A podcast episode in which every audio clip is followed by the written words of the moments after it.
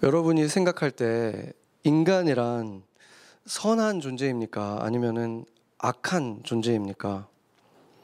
인간 안에 죄가 거하고 있다고 생각한다면은 과연 인간은 그 죄를 다스릴 수 있습니까?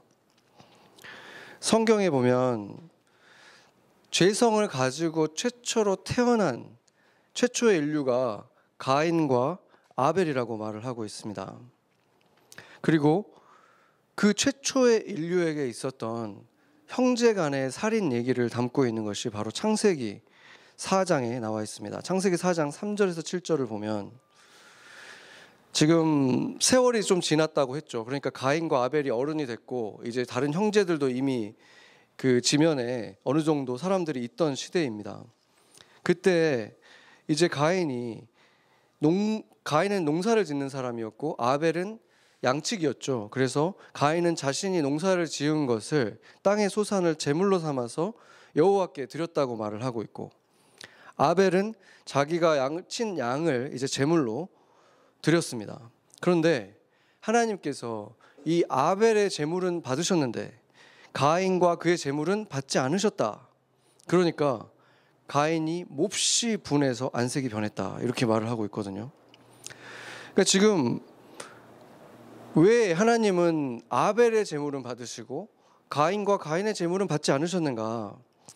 그래서 어떤 분들은 가인이 제물로 양을 드려야 되는데 양을 안 드리고 지금 곡식을 드렸기 때문이다 이렇게 말을 하기도 하지만 그러면은 언페어한 것이 되는 것이죠. 이것은 지금 아벨은 자기가 치던 자기가 가지고 있던 이 양을 드린 것인데 그럼 가인은 자신이 지금 재배했던 자기가 했던 그 농사 지었던 이 재물을 드린 것을 안 받았다는 것은 어, 이것에는 그러면은 하나님께서 지금 부공평했다는 얘기가 되는 것이죠. 지금 두 사이에는 그, 그 재물 자체에는 차이가 없는 거예요. 그러니까 진짜 문제는 5절에서 나타나고 있습니다. 5절에 보면은 재물을 받지 않았을 때 가인이 몹시 분해서 안색이 변했다고 얘기를 하잖아요. 그 자기가 지금 하나님께 제물을 드렸는데 하나님이 안 받으니까 순간 이 분노가 몹시 분했다고 하거든요. 안색이 변해서 그 얼굴을 그 하나님한테 보일 수 없을 정도로 화가 났다는 거예요. 이게 뭘 말해줍니까? 가인이 지금 하나님을 존경하고 사랑하는 마음을 가졌었다면 그 마음의 동기가 순수했다면 그렇게 하나님에게 화가 났을 수 있을까요? 그래서 이 창세기 4장의 내용을 보면은 하나님이 마치 옆에 있는 것처럼 이 사람들하고 대화를 나누잖아요. 만약에 가인이 하나님을 사랑하고 존경했는데 뭔가 실수를 한 거였다면 뭔가 뭐가 문제인지 하나님께 물어볼 수 있었을 거 아니에요. 하나님 제가 뭐가 뭐가 잘못했을까요? 근데 그런 게 아니라 그냥 씩씩거리는 거예요. 일을 가는 거예요. 자신과 자신의 재물을 받아주신 하나님에 대해서. 그래서 7절에서 하나님이 가인에 대해서 이렇게 말을 합니다. 4장 7절 같이 한번 읽어보겠습니다. 내가 선을 행하면 어찌 낯을 들지 못하겠느냐? 선을 행하지 아니하면 죄가 문 앞에 엎드려 있느니라. 죄가 너를 원하나 너는 죄를 다스릴지니라. 아멘. 지금 가인이 분을 내고 안시, 안색이 변하고 고개를 듣지 못하는 이유는 지금 하나님한테 뭔가를 들킨 거예요.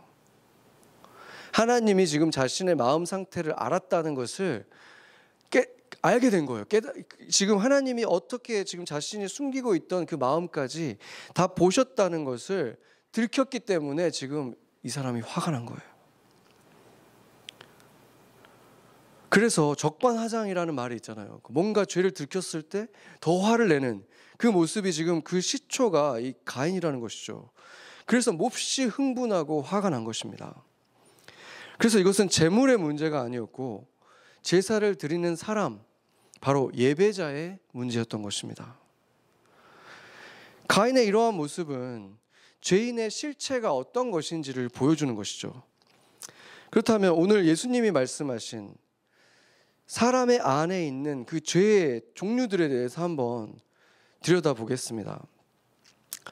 제가 슬라이드로 만들었는데 이 이제 원어를 보면은 첫 번째가 포르네니, 포네니아라고 되어 있는데 이게 포르노의 말이 여기서 온 것이죠. 그러니까 외설적인 성적인 타락을 뜻하는 말이 여기 있는 것이고 그 다음에 이제 도둑질 예, 남의 것을 탐하는 탐해서 훔쳐가고 빼앗는 이 마음 그리고 포노스는 살인 그리고 모이케이아는 성적인 타락을 말합니다.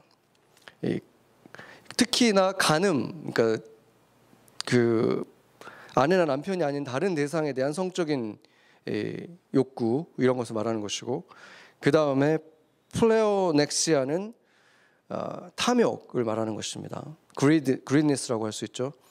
그리고 포네리아는 이제 그냥 악한 사람, 야가 빠진 이런 생각입니다. 야가 빠진 것. 그리고 돌로스는 남을 속이는 것. 그리고 아셀게이아 이거는 방탕한 것. 그리고 이 단어가 조금 특이한데 두 단어를 합쳐 놓은 단어입니다. 옵탈모스라는 것은 눈이라는 뜻이거든요. 관점. 그리고 포네로스는 이제 병든 것, 뭐 시기하는 것, 하찮게 보는 것 이런 것들이 다 여러 가지 의미가 있는데 그러니까 한마디로 얘기하면은 좀 sick한 퍼스펙티브를 가진 그러니까 좀 병든 관점이라고 볼 수 있습니다. 그러니까 죄인에게는 올바로 사물을 바라보는 게 아니라 이렇게 비틀어지고 이 틀어진 눈으로 세상을 바라본다는 것이죠. 그리고 이제 블라스퍼미아는 이제 신앙적으로 보면은 신성 모독을 말할 때도 얘기하는데 기본적으로는 욕설이나 이런 비난하는 거가 굉장히 이 마음에 담겨 있는 이런 사람들 어, 그것을 말하는 것이고 ὑπερηφανία는 이거는 이제 교만을 얘기하는 것입니다. arrogant 그리고 마지막으로 ἀφροσύνη는 어리석은 것을 말하는 것입니다. 그래서 여기에 말하는 이 내용들을 보면은 이 세상이 왜 이렇게 병들어 있는지, 세상에 왜 이렇게 악이 많은지 그 이유를 알겠죠. 이게 사람 안에 있다는 거예요. 사람 안에. 누군가한테서 물들어서 있는 게 아니라 그냥 사람 안에 기본적으로 이게 있다는 거예요. 물론 그런 사람들이 만나서 서로 시너지를 주면 더 폭발적으로 나타나는 것 뿐이지 이게 없던 게 누군가한테 받아서 생기는 게 아니라는 것입니다. 그래서 이 우리 안에 이것이 있, 는데 그렇기 때문에 세상이 조용할 날이 없는 것이고 흉악한 일들이 끝없이 일어나는 것이고 자기가 해야 될 일을 하지 않고 다른 사람을 탓하는 것이고 어리석고 교만하고 어, 올바른 눈으로 바라보지 않고 순수한 눈으로 바라보지 않고 병든 눈으로 삐딱하게 바라보고 이러기 때문에 세상이 이렇게 어두운 것이죠. 그런데 놀라운 것은 죄가 들어가서 최초로 탄생한 이 가인이라는 사람한테 이 대부분의 것들이 다 보인다는 거예요. 인류가 시작한 지 지금 사장밖에 안 된 곳에서 최초로 재성을 가지고 태어난 이 인간에게 이미 이 모든 것들이 다 보여진다는 것입니다. 이게 무엇을 말해줍니까? 물론 죄의 종류를 말하자면 뭐 이게 전부는 아니겠죠. 여기서 파생된 것까지 하면 뭐 어마어마하게 나열할 수 있겠지만 결국 다양한 모습으로 나타난다고 해도 결국 근원은 똑같다는 거예요. 모든 죄의 근원이 똑같다는 것입니다. 그런데 우리가 세상에서 만나는 사람들 중에서 도저히 죄인이라고 말할 수 없는 굉장히 훌륭한 사람들이 또 있지 않습니까? 지금 우리가 말했던 이런 모습이 전혀 나타나지 않고 아주 존경스러운 삶을 살아가고 봉사도 하고 다른 사람들에게 베푸는 일도 많이 하고 가난한 사람들을 도와주는 일도 많이 하면서도 정말 바르게 살아가는 사람들이 있다는 거예요. 그런데 그런 사람들 가운데 신을 믿지 않는데 또 그렇게 살아가는 사람들이 있다는 거예요. 어디에도 의존하지 않으면서 그냥 자기 스스로 이렇게 의로운 삶을 살아가는 사람들이 있지 않습니까? 그런 사람들이 세상에 박수를 받고 존경과 찬사를 받는 것이죠. 그런 사람들을 볼 때는 어, 저 사람은 정말 죄가 없는 것 같다. 저 사람은 진짜 의인이야 이런 생각 들지 않습니까? 그런데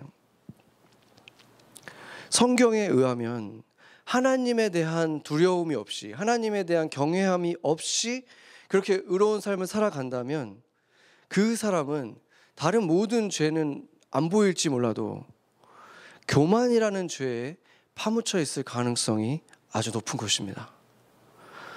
그래서 토마스 아퀴나스라고 하는 그때 당시에 정말로 훌륭했던 사람이었고 그 사람이 뭐라 그러냐면 사람들이 다 우러러 봤어요.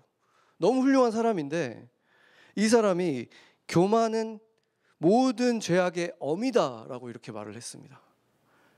그러니까 교만이라는 것이 다른 죄악들하고 비교가 안 되는 죄악이다 이렇게 얘기를 하는 것이고 그 C.S. 루이스도 이제 하나님을 믿고 변화된 사람이긴 하지만 그 사람이 변화되고 나서 변화되기 전에도 굉장히 도덕적으로 너무나 훌륭한 사람이었어요. 근데 그 사람이 뭐라고 얘기를 하냐면 교만이야말로 죄 중에 죄요 가장 큰 죄이며 다른 모든 죄악은 교만에 비하면 마치 벼룩에 물린 자국에 불과하다. 이렇게 말을 했어요. 다른 지금 말한 이 모든 죄들이 교만에 비하면은 벼룩에 물린 것처럼 티도 안 나는 일이다. 교만이 이렇게 무서운 것이다. 라고 말을 했습니다. 하나님을 알고 나면은 이렇게 도덕적으로 살았던 사람들이 하나님을 인격적으로 만나고 나면은 깨닫게 되는 게 있는 거예요. 생각해 보세요. 성경에서 말하는 지금 우리는 바리새인들이 하면은 아 나쁜 사람들 위선자들 이러지만 그때 당시에 바리새인들은 그런 사람들이 전혀 아니었어요. 사회에서 가장 완벽하다고 얘기를 듣고 존경받는 사람들이었어요. 율법적으로 도덕적으로 거의 완벽에 가까운 사람이었어요. 그 사람들이 뭐 다른 사람에 대해서 말하는 것들이 뭔가 이렇게 욕설이나 이런 말을 한다거나 이런 사람이 아니고 방탕함이나 성적인 타락이나 이런 것이 전혀 없이 완벽하게 살아갔다는 거예요. 누가 봐도 흠잡을 데가 없는 삶을 살았습니다.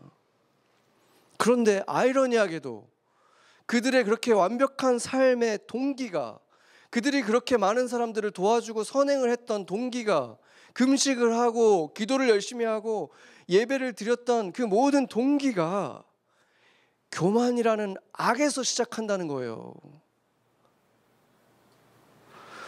그들은 모든 사람들을 속였지만 예수님은 속일 수가 없었던 것입니다. 또한 교만이 악의 어미라고 불리우는 이유는 창조 세계에 아담과 하와가 죄를 짓기 전에 창조 세계에 최초에 타락했던 존재가 천사장 계명성이었습니다. 이사에서 4장 14절에서 14, 14 장 13절에서 15절을 보면은 내가 가장 높은 하늘 위로 올라가겠다 얘기를 하고 하나님의 별들보다 더 높은 곳에서 내 보좌를 두겠다. 신들이 모여 있는 그 산 위에 자리를 잡고 있겠다. 내가 저 구름 위에 올라가서 가장 높으신 분과 같아지겠다. 이렇게 했던 자가 바로 계명성이었습니다. 바로 그 자가 뱀이 되어서 사단이 되어서 이제 하와와 아담을 유혹한 자죠.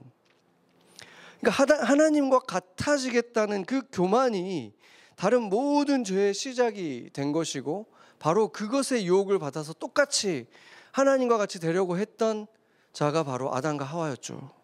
최초 인간의 죄도 바로 거기 있었습니다. 그리고 가인은 하나님을 앞에 두고도 하나님이 지금 옆에서 이렇게 같이 살아가는데도 하나님을 멸시하는 마음을 가지고 하나님이 자기 뜻대로 안 움직여 줄 때 몹시 분노하는 그 교만에 빠져 있었습니다. 이 교만이라는 것이 무서운 것은 겹겹이 숨겨져 있어서 자기가 죄인이라는 사실조차를 인정하지 못하게 만드는 거예요. 철저하게 바른 삶을 살면서 모든 사람들을 다 내려다보는 꼭대기에서 내려다보는 것이 바로 이 교만이라는 죄입니다. 누가복음 18장 11절 같이 한번 읽어보겠습니다.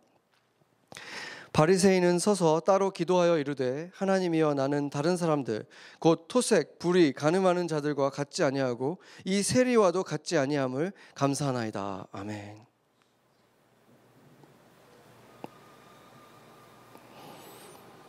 나는 저렇게 할로윈 파티나 가가지고 춤추고 있는 저런 자들과 달라서 어, 감사하나이다.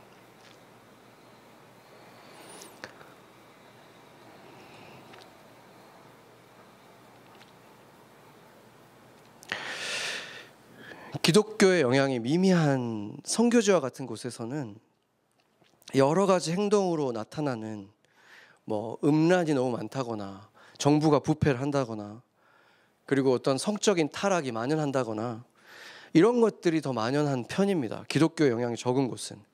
그러나 기독교의 문화와 영향력이 많이 자리 잡은 사회에서는 지금 유대교가 있던 예수님 시대하고 굉장히 비슷하다고 봐야 되는 거예요. 굉장히 종교적인 그 문화가 가득히 있어요. 그렇기 때문에 이런 범죄들, 드러나는 범죄들은 오히려 사람들이 다 손가락질을 하니까 어느 정도 억제가 되고 잘 피하고 있을 수 있는데 그런 사회에서 정말 감춰져서 사회에 만연해 있는 그런 죄가 무엇이냐? 바로 교만이라는 죄악이라는 것입니다. 교만이라는 죄악에 빠져서 자기의 상태도 보지 못한 채로 죄를 짓고 있을 가능성이 너무 높은 사회들이 바로 그런 사회들입니다.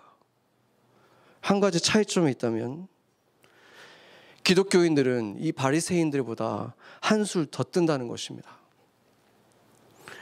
바리새인들은 최소한 대놓고 사람들에게 정죄를 했습니다. 네가 하나님의 백성인데 이런 짓을 하고 손을 안 씻고 밥을 먹을 수 있느냐? 네가 하나님의 백성인데 이럴 수 있느냐?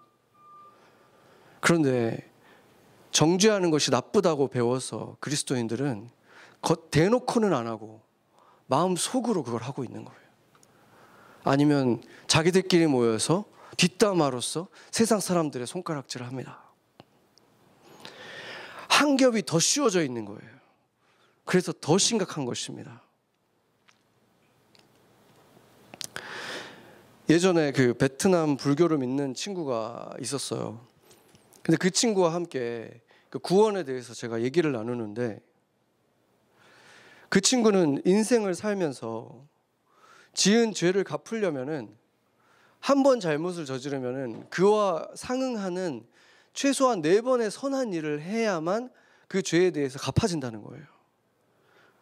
그러니까 쌤쌤이 된다는 거예요. 그렇게 해야만. 한 가지 잘못을 저지르면은 네 배의 그, 그 선행을 해야 된다면은 그거를 어떻게 갚을 수 있을까? 이, 이미 막막해지지 않습니까? 그러니까 그걸 갚기 위해서는 뭐 그게 거의 불가능해지니까 그러니까 이제 금욕, 고행 아니면 뭐 어마어마한 헌금 뭐 이런 걸 통해 가지고도 조금 갚을 수 있다는 거죠. 어떻게 종교가 사람을 노예로 만드는지 그런 얘기를 들을 때 굉장히 답답해지더라고요. 그래서 제가 물어봤어요. 그러면은 기독교 우리 기독교에서는 행동으로 한 죄뿐만이 아니라 마음속으로만 한 마음속으로만 한 것도 다 죄라고 하는데 불교도 그러냐 그랬더니 이제 갑자기 이제 얘가 좀 당황을 조금 하면서 그것도 죄지라고 하더라고요. 그 사람을 미워한다거나 뭐 멸시한다거나 이런 것들. 그래서 제가 좀 놀래면서 와 그러면은 나쁜 생각한 것까지 네 배로 갚으려면은 이게 과연 이게 가능하냐? 어? 이게 가능하겠느냐? 왜냐하면 좋은 생각을 몇 번 하다가 또 나쁜 생각 또 할 텐데 그러면 이게 배로 계속 늘어나는 거예요. 네 배씩 계속 늘어나면 이게 지금 뭐 어떻게 갚을 수 있느냐? 그랬더니 걔 표정이 너무 안 좋아지는 거예요. 이거 어떻게 갚을 수가 없잖아요. 그런데 죄에 대한 인식에 있어서는 사실상 그런 종교가 그렇게 틀린 것만은 아닌 것 같아요. 왜 그렇습니까? 내가 한 사람한테 상처를 주면 그걸로 끝나지가 않잖아요. 나는 그 사람에게 잘못을 줬지만 그 영향이 그 한 사람한테 끝나지 않고 그것 때문에 또 다른 사람이 아픔을 당할 수 있잖아요. 도미노처럼 내가 상상도 할 수 없는 곳에까지 나의 죄가 이르러서 어마어마한 열매를 맺을 수가 있는 거잖아요.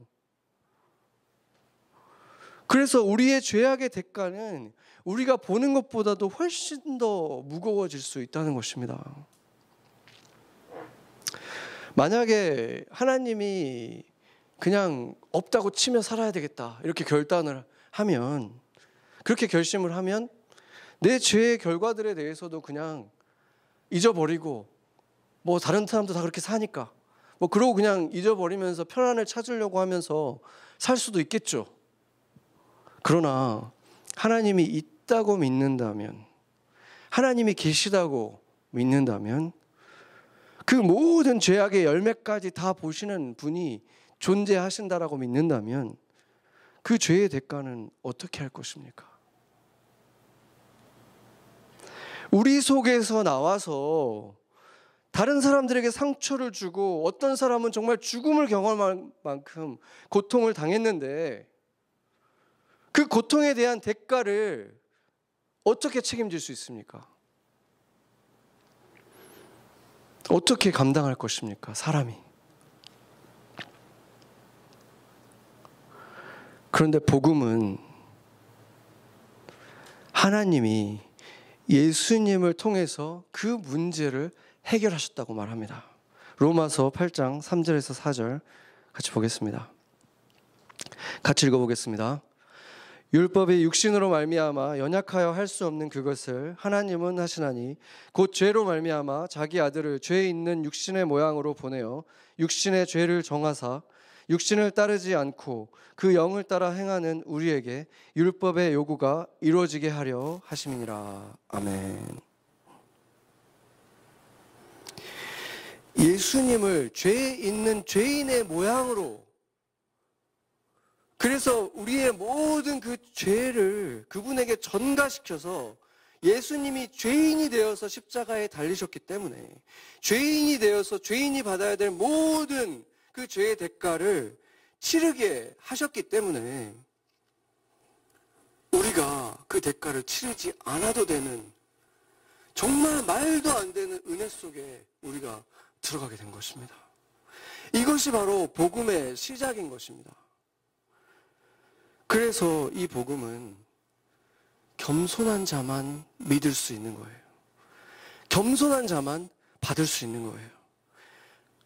내가 그렇게 그 모든 죄악, 죄악의 대가를 감당할 수 없는 그 죄의 대가를 내가 짊어지고 있었던 사람인데, 내가 그것으로부터 자유케 됐다. 내가 상상할 수 없는 상처들을 세상에 끼치고 악을 퍼뜨리며 살았는데 내가 감당도 할 수가 없는데 그 무거운 짐이 나에게 지어져 있는데 그거를 예수님이 짊어져 주셨다. 그거를 알고 어떻게 겸손하지 않을 수가 있겠습니까? 그게 나에게 일어났다면 어떻게 감사하지 않을 수가 있겠습니까? 그렇게 가슴 아리는 참된 뉘우침이 없이는 그런 마음이 없이는 그 은혜를 받을 수가 없는 것입니다. 받아낼 수가 없는 거예요. 그 받을 만큼 낮아진 그릇이 없는 거예요. 그렇기 때문에 주님은 다른 어떤 죄악보다도 은혜가 머물 수 없게 만드는 봉오리처럼 솟아, 솟아올라서 은혜가 머무를 수 없게 만드는 높은 마음, 그 교만을 가장 미워하시는 것입니다. 그런데 아까 가인에게 했던 말씀 중에서 언뜻 이해가 안 되는 말이 있어요. 죄가 문 앞에 엎드려서 지금 너를 삼키려고 지금 기다리고 있다. 그런데 너는 그 죄를 다스려라. 이렇게 말씀하고 있는 것입니다. 죄인이 어떻게 이 죄를 다스릴 수 있을까? 지금 이 대화가 일어나고 있는 이 시점을 보면은 가인과 하나님이 대화를 나누잖아요. 옆에 마치 사람이 있는 것처럼 이 시기가 굉장히 특별했던 시기라는 걸 알 수가 있습니다. 하나님의 영이 사람들과 한 명 한 명 이렇게 가까이 있으면서 조언도 하시고 훈계도 하시고 지금 그러고 있는 아주 특별한 시대였다는 거예요. 그러고 보면은 제사도 지금 각자가 직접 드리잖아요. 그렇죠? 제사도 제사장이 따로 있는 게 아니라 각자가 지금 하나님한테 제사를 드리는 거예요. 마치 지금 그리스도인들처럼 성령의 시대처럼 하나님과 동행할 수 있는 하나님과 대화할 수 있는 함께 살아가는 이 시대와 굉장히 비슷하다는 걸 알 수 있습니다. 지금 하나님의 영이 가인에게 바른 길을 일러주잖아요. 그런 것처럼 성령님도 우리에게 그렇게 하시잖아요. 우리 마음 안에서 그건 아니지 않냐. 그건 너무 이기적이지 않냐. 그거는 세상 사람들하고 똑같은 선택 아니냐. 이렇게 가이드를 해주시잖아요, 성령님이.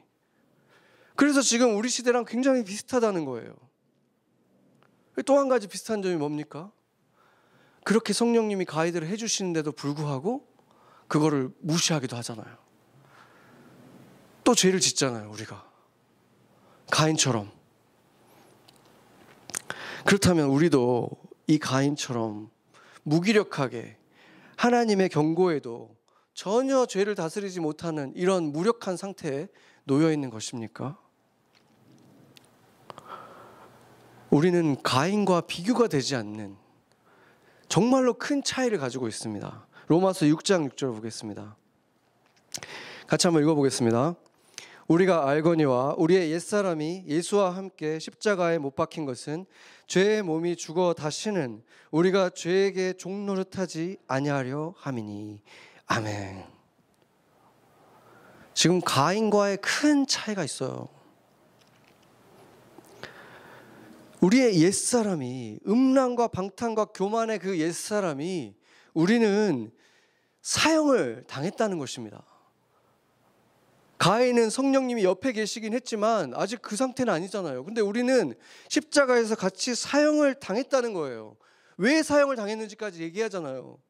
이제는 죄의 종으로 살지 않게 하기 위해서. 그러니까 가인 때는 죄의 종인데 하나님이 도와서 그 죄를 좀 덜 지을 수 있게 될 수 있었던 상태라면 지금은 어떻습니까?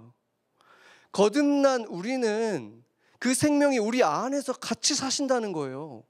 우리 안에 거하신다는 거예요. 그렇기 때문에 우리는 매일매일 가인의 죄악을 죽이고 죄를 죽이고 바리새인들의 교만도 물리치고 그리스도의 영으로 날마다 새롭게 될 수 있다는 것입니다. 주님께서 우리를 위해서 대신 죽으셨고 그래서 우리의 죄의 문제가 해결됐다는 것은 복음의 시작일 뿐인 거예요. 복음으로 인해서 우리는 복음의 삶을 살아야 되는 거예요. 그리스도와 함께 살아가는 삶은 그리스도의 삶이에요. 그리스도의 삶. 그리스도가 살아가는 삶. 그리스도가 살아가는 삶은 그리스도처럼 살아가는 삶이고 죄를 이기는 삶입니다. 날마다 죄를 죽이고 이길 수 있는 삶이 우리에게 주어져 있다는 것입니다. 오늘 우리가 오랜만에 성찬식 하잖아요. 이 성찬식의 의미가 뭡니까? 주의 살과 피가 나에게 들어오는 거예요. 주의 살과 피가 들어오면 어떤 사람이 되는 것입니까? 우리가 내 살이 주의 살이 되고 내 피가 주의 피가 되면 내가 주님처럼 살아가게 되는 거예요. 그것을 실제로 경험하는 것이 바로 이 상찬식입니다. 가장 직접적인 눈에 보이고 입으로 먹고 삼키고 내 안에 들어와서 이거보다 더 분명한 그림이 어디 있습니까? 왜 이 의식을 우리에게 하라고 하셨겠습니까? 그럼에도 불구하고 우리가 성찬식을 그렇게 많이 했는데 세례도 받았는데 우리의 육신이 여전히 연약하잖아요. 이 육신을 가지고 있는 한 이 육신은 하나님의 사람인데도 영원한 생명이 있는데도 감기에 걸리잖아요. 그리고 나이도 들고 병에도 걸리고 죽음도 맞습니다. 그 이유는 뭐냐면 이 육신에 아직 죄성이 남아있기 때문에 그런 거예요. 그렇기 때문에 여전히 내 안에서 갈등이 일어나는 거예요. 로마서 7장 21절 보겠습니다.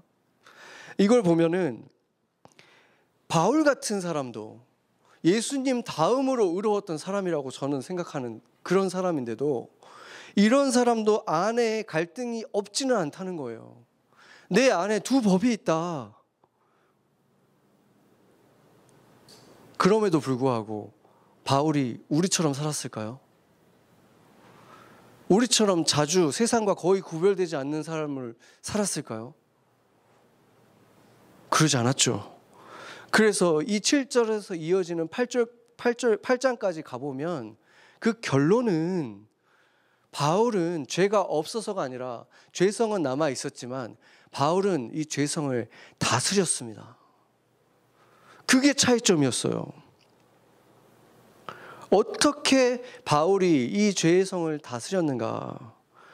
바로 이 말씀 속에 드러나는 거예요.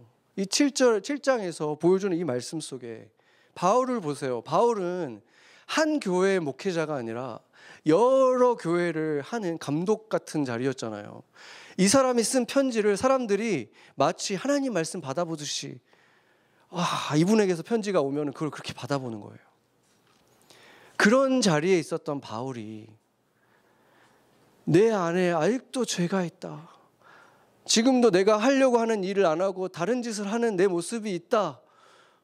그런 마음이 내 안에 있다. 이렇게 지금 고백하고 있잖아요. 겸손하게 자기의 연약함을 고백했다는 거예요. 바울은 나를 본받아라라고 담대하게 말했던 그런 사람이에요. 정말로 예수님을 닮았던 그런 사람이지만 그럼에도 자신의 연약함을 드러낼 줄 알았던 사람이라는 것입니다. 겉으로 완벽한 척하면서 살았던 바리새인들하고 얼마나 대조되는 모습입니까? 이 괜찮은 척하는 그 자체가 사실은 사단이 가장 원하는 모습, 가장 깊은 죄에 빠져 있는 모습인 것입니다. 반대로 진정한 겸손함으로 솔직하게 고백하고 회개할 때 그런 사람에게 사탄은 아무 일도 할 수 없는 것입니다. 참된 겸손이란 빛 앞에 사탄은 힘을 잃어버리는 거예요. 교만이 사탄의 것인 것처럼 겸손은 하나님이시면서 죄인의 몸으로 오셔서 우리 가운데 계셨던 예수님의 것이 바로 이 겸손이기 때문입니다. 그래서 복음의 진리, 빛 가운데 들어오면 바울의 결론이 바로 이런 것입니다. 로마서 8장 15절 같이 한번 읽어보겠습니다. 너희는 다시 무서워하는 종의 영을 받지 아니하고 양자의 영을 받았으므로 우리가 아빠 아버지라고 부르시느니라. 아멘. 그리스도 안에서 성숙한 사람은 하나님한테 아빠 도와주세요. 이렇게 할 수 있는 사람이라는 거예요. 목이 굳어진 나는 이제 다 괜찮아. 이런 사람이 아니라는 거예요.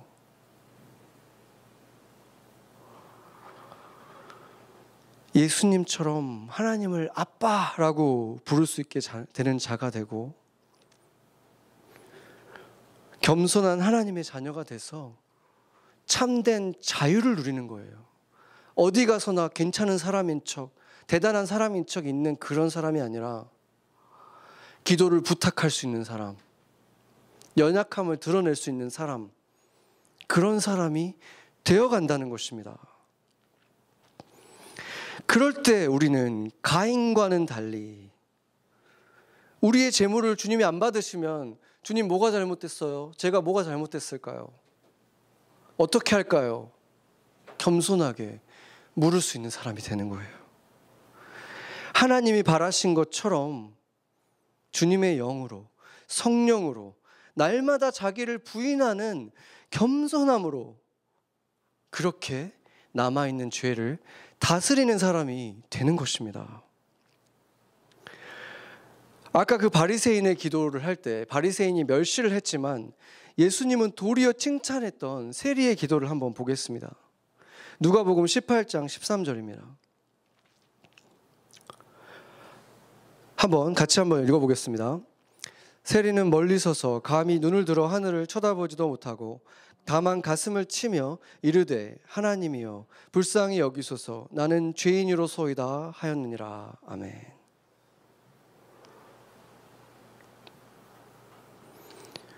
이게 제 기도입니다. 제가 이렇게 기도하고 싶어요. 이건 그런데 암울한 기도가 아니에요. 이거야말로 가장 소망적인 기도예요. 참된 생명을 가진 사람들만 할 수 있는 기도입니다. 이렇게 기도해도 나를 받아주시는 주님을 믿기 때문에 솔직하게 주님 앞에 나올 수 있는 거예요. 이 두 기도의 차이를 보세요. 아까 그 바리새인의 기도는 내가 이것도 하고 이것도 해서 감사합니다. 나는 이렇게 예배도 잘 드리고 내가 이렇게 전도도 열심히 하고 이런 사람이니까 감사합니다. 이러고 있는 사람과 지금 이 기도하고 비교를 한번 해보세요. 우리가 볼 때는 아까 그게 감사 기도 올바른 형식의 기도처럼 보이지 않습니까? 이 세리의 기도가 이게 무슨 기도입니까?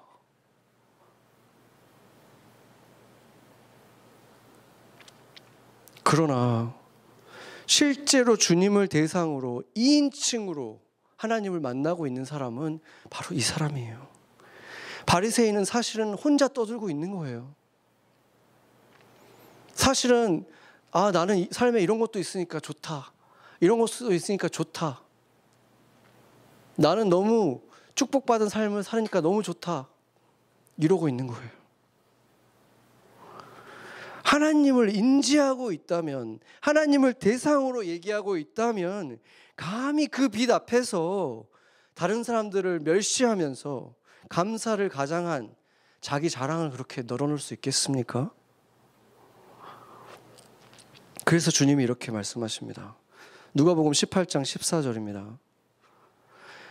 내가 너희에게 이르노니 이에 저 바리새인이 아니고 이 사람이 이 세리가 의롭다 하심을 받고 그의 집으로 내려갔느니라. 무릇 자기를 높이는 자는 낮아지고 자기를 낮추는 자는 높아지리라 하시니라. 아멘. 하나님이 말씀하셨습니다.